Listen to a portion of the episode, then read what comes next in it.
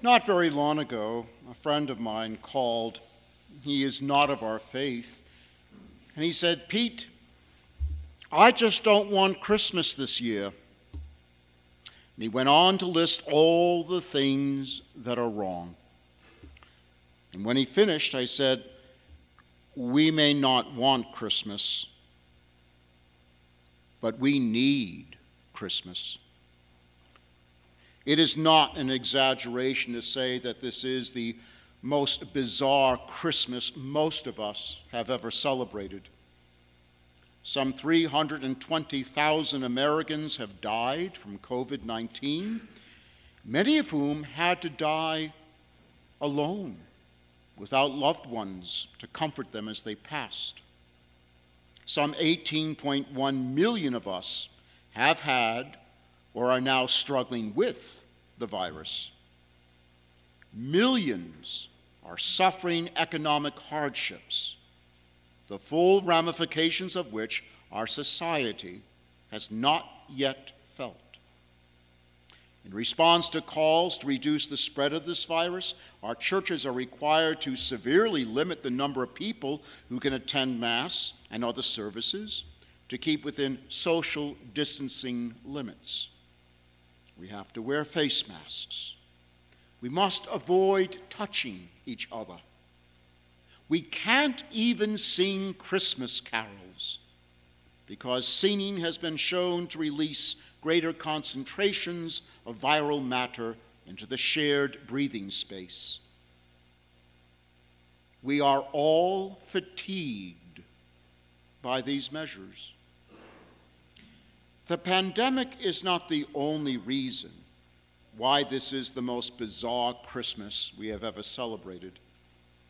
As I mentioned a few weeks ago, we are witnessing a degree of national divisiveness that has not plagued our nation since the Civil War.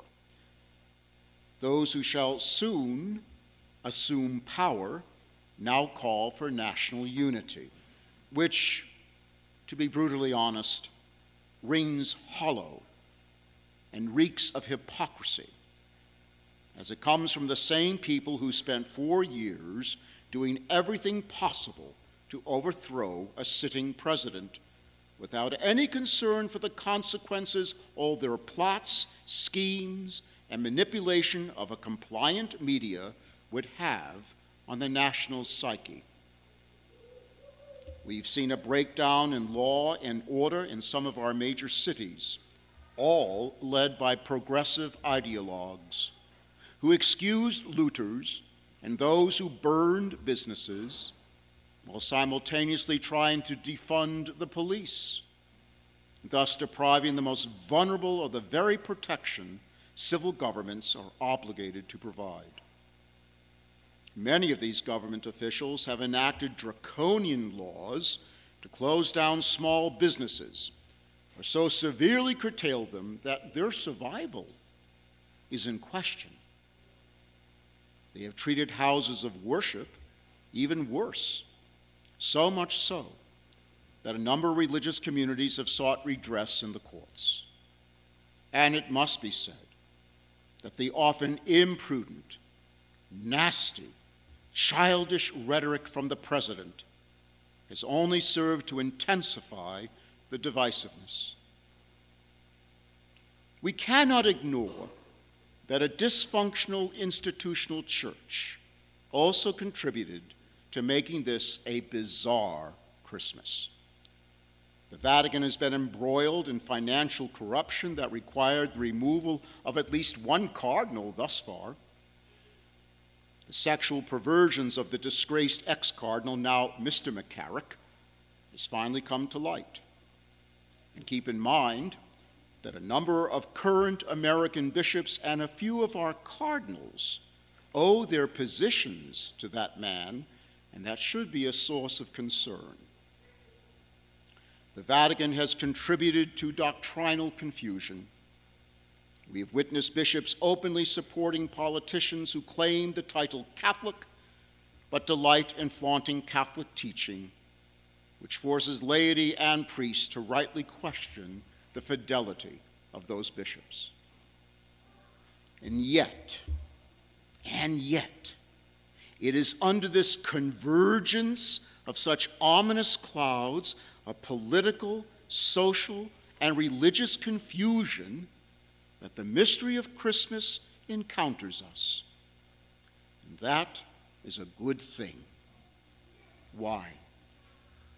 Similar clouds were present just prior to, during, and immediately after the first Christmas. Herod the Great, coming towards the end of his life, ruled by terrorizing the population with what we would call state police surveillance, mercilessly eliminating anyone perceived to oppose him.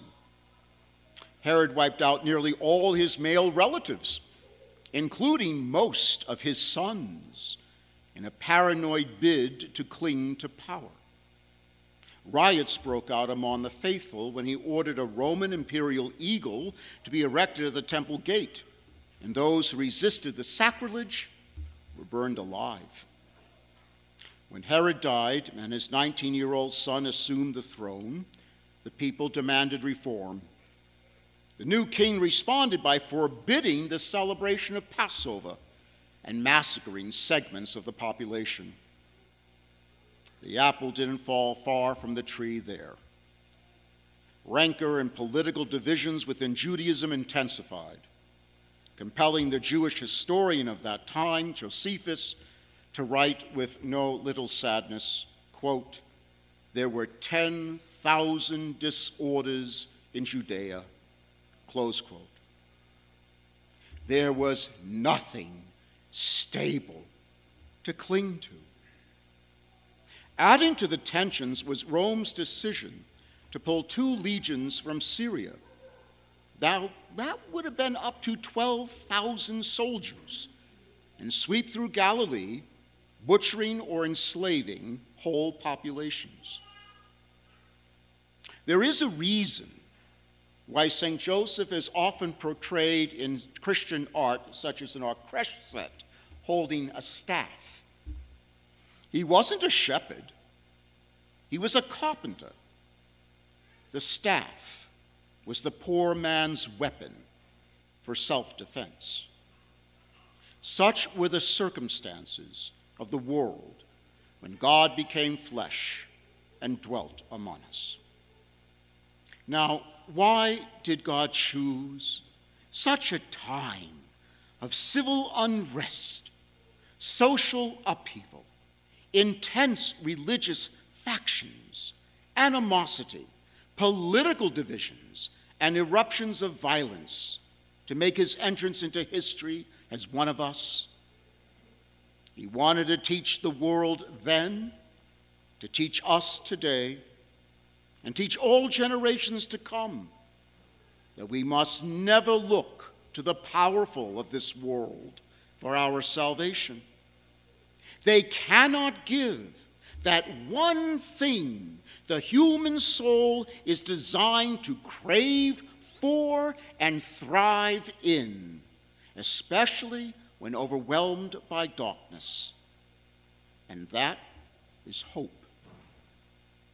The hope that God offered then in the belly of the beast and offers us now as we contend with the beasts of our time is not the false hope of politicians, academicians, or social elitists. They promise what they have no capacity to deliver a utopia on earth. The price they demand for the unattainable, however, is steep.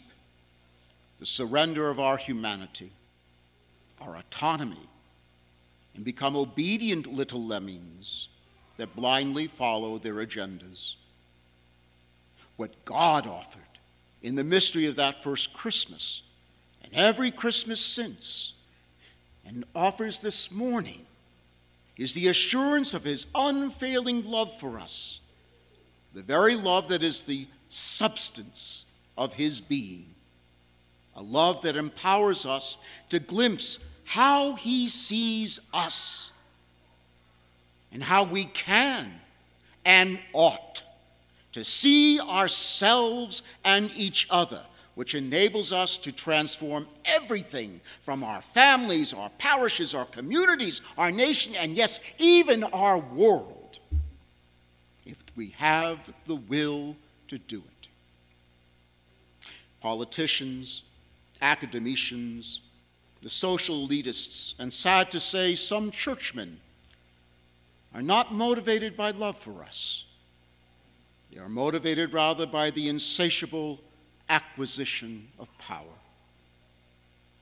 The hallmark of genuine love is sacrifice, which God has shown in becoming one of us so we can become one with Him, suffering as one of us so we can find meaning in our sufferings and unite them with His emptying himself on the cross and dying as one of us to liberate us from the terror of the grave descending into hell as one of us to break the chains of sin and death, rising from the dead as one of us, so we can rise to our true status as God's irreplaceable, non substitutable sons and daughters, each having an eternal value, and ascending into heaven as one of us so that we can be restored to our true homeland.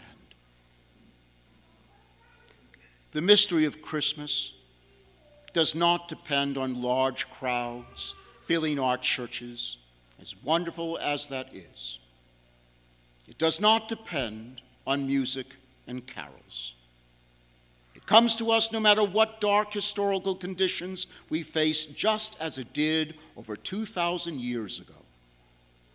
The mystery of Christmas ultimately depends on if we accept how much our God loves us, if we accept the gift of hope He offers, and if we will allow that love, that hope, to be the foundation of how we live our lives and treat each other, however dark and uncertain the time we are in. The mystery of Christmas has not been found lacking. It is our response to the mystery that is in question.